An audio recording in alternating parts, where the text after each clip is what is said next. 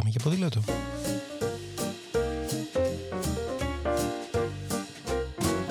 If today is a bad day, got you crying, feeling sore going this way. Σκέψεις, προτάσεις, ιδέες, συνεντεύξεις, απόψεις και προβληματισμοί, αλλά ποτέ αδιέξοδα, μια που το όχημά μας εδώ είναι το ποδήλατο. Με το Σπύρο Παπαγεωργίου, δηλαδή με μένα. There's a reason your happiness is on the slide. Yeah, could be just the season. The moon and stars don't wanna shine if today is a bad day. Don't give up, for something tells me tomorrow's gonna be. Για να δούμε πώς μπορούμε να βάλουμε περισσότερο ποδήλατο στη ζωή μας. Ξεκινώντας να ακούτε αυτό το επεισόδιο, θα ήθελα να πω να ξεχάσετε την προπόνηση, τα πολλά χιλιόμετρα, τα ποδηλατικά ρούχα, τους ηρωισμούς, τις ατέλειωτες ανηφόρες και τα πανάκριβα ποδήλατα. Αν σας ενδιαφέρει κάτι από τα παραπάνω, ειλικρινά δεν είναι αυτό το επεισόδιο που πρέπει να ακούσετε. Καλύτερα να βάλετε το κολάν σας, το κράνο σας, τα κουμποτά σας παπούτσια και να βγείτε για προπόνηση. Εάν όμως είστε από εκείνους που θα ήθελαν να μετακινούνται καθημερινά ή έστω κάποιες φορές την εβδομάδα με ποδήλατο, αλλά για διάφορους λόγους δεν το κάνουν, μπορεί να σας φανεί χρήσιμο. Διότι υπάρχουν κάποια φαινομενικά, πώς να το πω, ανυπέρβλητα εμπόδια για τα οποία δεν κάνουμε όσο ποδήλατο θα θέλαμε και τελικά όσο ποδήλατο θα έπρεπε να κάνουμε στις ελληνικές πόλεις. Ας δούμε λοιπόν ποια είναι αυτά και πριν ξεκινήσουμε να ξεκαθαρίσουμε κάτι. Σε αυτό το επεισόδιο μιλάμε αποκλειστικά για αστική μετακίνηση, δηλαδή για αποστάσεις γύρω ας πούμε στα 5 χιλιόμετρα, προφανώς με μικρές υψομετρικές διαφορές, άρα μόνο τις βασικές απαιτήσεις σε φυσική κατάσταση, δηλαδή να είναι κάποιος σε θέση να κουνάει τα πόδια του. Ας δούμε λοιπόν ποια είναι αυτά τα μεγάλα, τα ανυπέρβλητα και ειλικρινά, τα τόσο απογορευτικά εμπόδια του μέσου ανθρώπου στο να κινείται περισσότερο με ποδήλατο. Πρώτο εμπόδιο και πολύ βασικό, δεν έχω το κατάλληλο ποδήλατο. Ξεκινάω να πω το εξής. Είναι λάθος το 2023 ο καθένας μας να μην έχει τουλάχιστον ένα ποδήλατο για τις κοντινές του μετακινήσεις. Άρα, εάν δεν έχετε, σας παρακαλώ να πάτε να πάρετε ένα. Έχω ήδη κάνει επεισόδιο για την επιλογή του ποδηλάτου, έρχονται κι άλλα και θα πούμε και κάτι στη συνέχεια. Αν τώρα έχετε ποδήλατο, η μόνη περίπτωση να μην είναι το κατάλληλο είναι ή να είναι το μικρό ανιψιό που μόλις πέρυσι τελείωσε το δημοτικό, ή να είναι κάποιο θείο από την Αμερική μπασκετμπολίστα. Δηλαδή, σε κάθε περίπτωση να μην σας κάνει επειδή είναι είτε πολύ μικρό ή πολύ μεγάλο.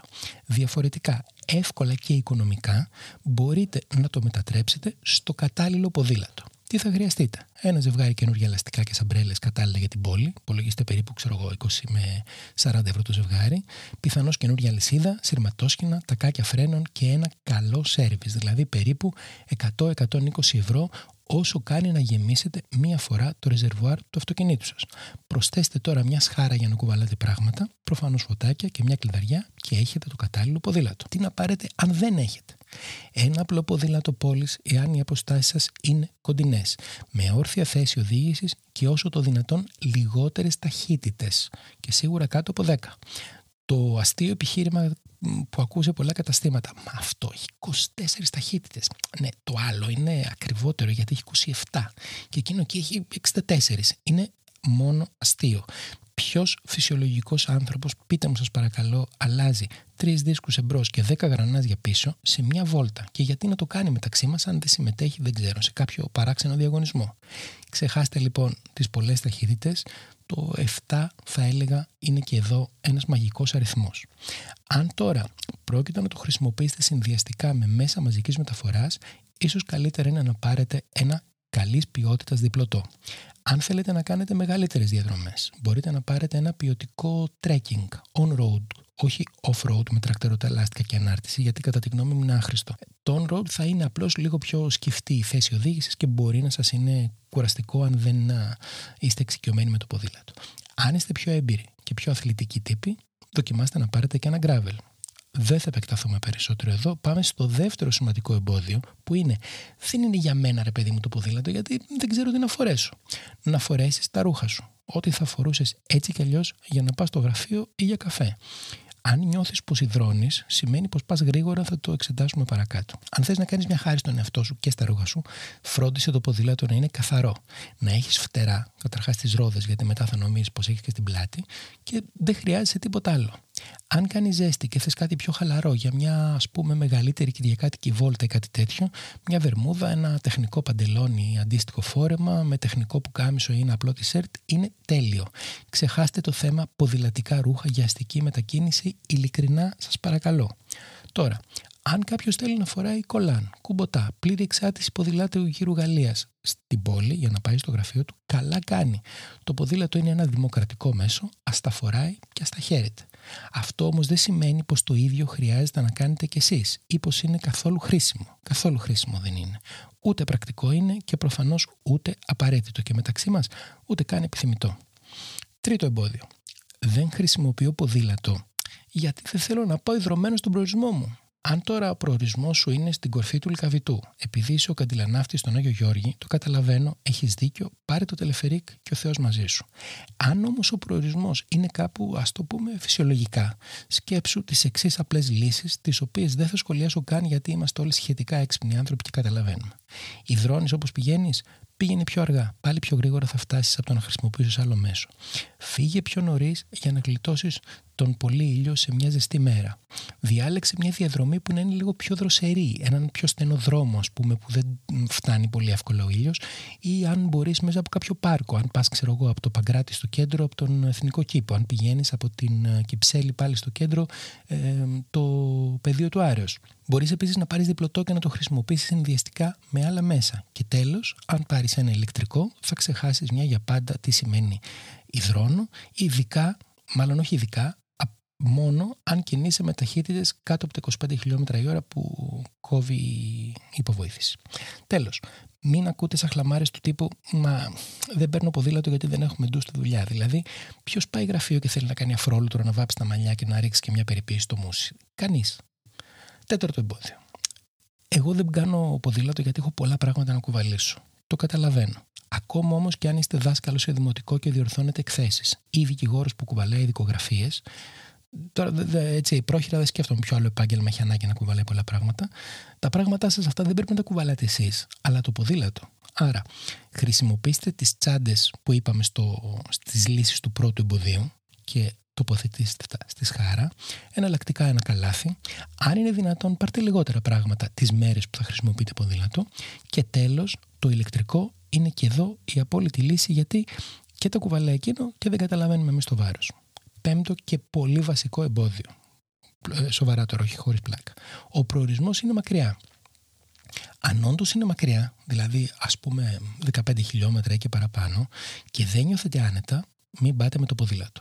Εκτός αν θέλετε και μπορείτε και είναι, πώς να το πω, εφικτό λόγο προορισμού να το συνδυάσετε με κάποιο μετρό ή με το τρένο. Αν τώρα είστε στα περίπου 10 χιλιόμετρα και κάτι, λίγο λιγότερο, λίγο παραπάνω, μπορείτε και πάλι να δοκιμάσετε ηλεκτρικό. Είναι πολύ πιο εύκολη η μετακίνηση. Και τέλος, επειδή αναφέρουμε αποστάσεις χιλιομετρικές, να ξεκαθαρίσουμε τι εννοούμε μακριά. Τα 5 χιλιόμετρα είναι λιγότερο από μία ώρα περπάτημα ή 20 λεπτά με ποδήλατο, δηλαδή όχι μακριά, είναι κοντά. Τσεκάρετε την απόσταση του προορισμού σας στο Google Maps, έτσι κάντε το σαν άσκηση ας πούμε και ίσως παραξενευτείτε με το πόσο κοντά είναι τελικά και δείτε την επιλογή που είναι για περπάτημα, όχι την επιλογή που είναι για αυτοκίνητο. Δυστυχώς το Google Maps στην Ελλάδα δεν έχει επιλογή για το πώς θα πάμε το ποδήλατο, αλλά έχουμε πει σε άλλα επεισόδια, υπάρχουν άλλες εφαρμογές που το κάνουν αυτό και είναι μια χαρά. Έκτο εμπόδιο. Ε, δεν μπορώ να πω εύκολα στον προορισμό μου γιατί έχει κίνηση πουθενά δεν έχει κίνηση όταν χρησιμοποιείς ποδήλατο. Αρκεί να σκέφτεσαι τη διαδρομή ως χρήστης ποδηλάτου και όχι ως οδηγός τρόλι που αναγκαστικά περνάει από τους κεντρικούς δρόμους γιατί έχει στάσεις. Τι σημαίνει αυτό; Τα έχουμε ξαναβεί. Επιλέγεις δευτερεύοντες δρόμους και πηγαίνεις από εκεί. Α πούμε, αν πρέπει να χρησιμοποιήσεις τη συγκρού, ε, υπάρχουν δεκάδες επιλογές για να την αποφύγεις τη συγκρού. Ειλικρινά, δεκάδες. Απέφυγε λοιπόν δρόμους όπου τα αυτοκίνητα κινούνται με ψηλές ταχύτητες και μην ξεχνάτε, παράλληλα σε κάθε κεντρική λεωφόρο υπάρχει τουλάχιστον ένας μικρότερος δρόμος χωρίς αυτοκίνητα που σας περιμένει να τον ανακαλύψετε. Μην τον αφήσετε να περιμένει. Άλλο εμπόδιο. Ο καιρός. Αυτό δεν θα το συζητήσω καν. Είναι περιττό να χάνουμε το χρόνο μας με ενώσια πράγματα. Αν κάνουν ποδήλατο στο Άμστερνταμ, την Κοπενχάγη, το Μόντρεαλ ή την Αδελαίδα, δεν νομίζω πως αποτελεί πρόβλημα για τις ελληνικές πόλεις. Και τέλος. Η πόλη μου, δεν ξέρω, είναι επικίνδυνη για ποδήλατο. Είναι όντως, για σκέψτε το καλύτερα. Άσε τους κλασικούς γκρινιάριδες που θεωρούν πως όλα τα κακά βρίσκονται εκεί που μένουν. Τα αυτοκίνητα δεν σε προσέχουν καθόλου. Οι ταξιτζίδες θέλουν να σε σκοτώσουν. Τα μηχανάκια σε πατάνε. Ναι, αυτό σκέφτεται κάθε πρωί ο οδηγός ε, του ταξί που ξυπνάει. Λέει πόσα ποδήλατα να πατήσω σήμερα, ρε παιδί μου. Λες και υπάρχει κάποιο υβριδικό παιχνίδι μεταξύ τους που όσο περισσότερους πατάνε, τόσο πιο πολλούς πόντους κερδίζουν. Όχι, ειλικρινά όχι. Οι ελληνικές πόλεις στην πλειοψηφία τους δεν είναι επικίνδυνες για ποδήλατο, εκτός αν θεωρεί κάποιος επικίνδυνο το να βρίσκεται στην κυφυσία στο βράδυ, ας πούμε, και να προσπερνάει το λεωφορείο που έχει σταματήσει στη στάση. Αυτό ειλικρινά δεν εντάσσεται στο πρόβλημα είναι επικίνδυνη η πόλη μου. Είναι κυρίως θέμα ψυχολόγου ή ψυχιάτρου. Εντάσσεται στο πρόβλημα του ο άνθρωπος έχει τάσεις αυτοκτονίας.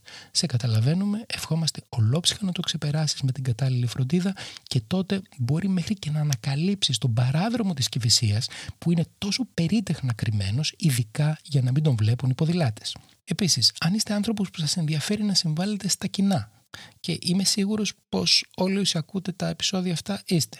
Μην ξεχνάτε πως περισσότεροι χρήστες ποδηλάτου σημαίνει ανάγκη για περισσότερες υποδομές. Μεγαλύτερη ασφάλεια, καλύτερη εικόνα για το ποδήλατο. Άρα μια μικρή πεταλιά για σας θα είναι μια μεγάλη αλλαγή για την πόλη σας.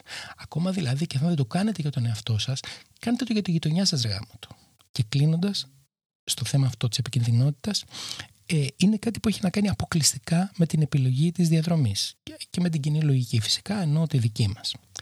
Αυτά λοιπόν είχα να σας πω σήμερα επειδή ο Σεπτέμβριος είναι ο ιδανικός μήνας για να ξεκινήσετε να κάνετε περισσότερες μετακινήσεις με ποδήλατο. Έχει καλό καιρό, εσείς έχετε καλή διάθεση, οι άλλοι έχουν καλή διάθεση, υπάρχει μια έτσι γενικότερη αισιοδοξία για την νέα σχολική χρονιά και τι καλύτερο σκέφτεστε; Γι' αυτό λοιπόν αφήστε ό,τι κάνετε ήδη και πάμε για ποδήλατο.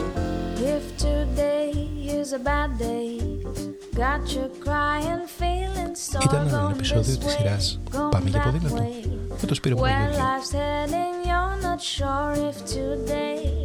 Και αν έχετε οποιαδήποτε ιδέα, πορεία, προβληματισμό ή πρόταση για κάποιο συγκεκριμένο θέμα, στείλτε mail στο info.atempa.gr και να είστε βέβαιοι ότι θα τη συζητήσουμε.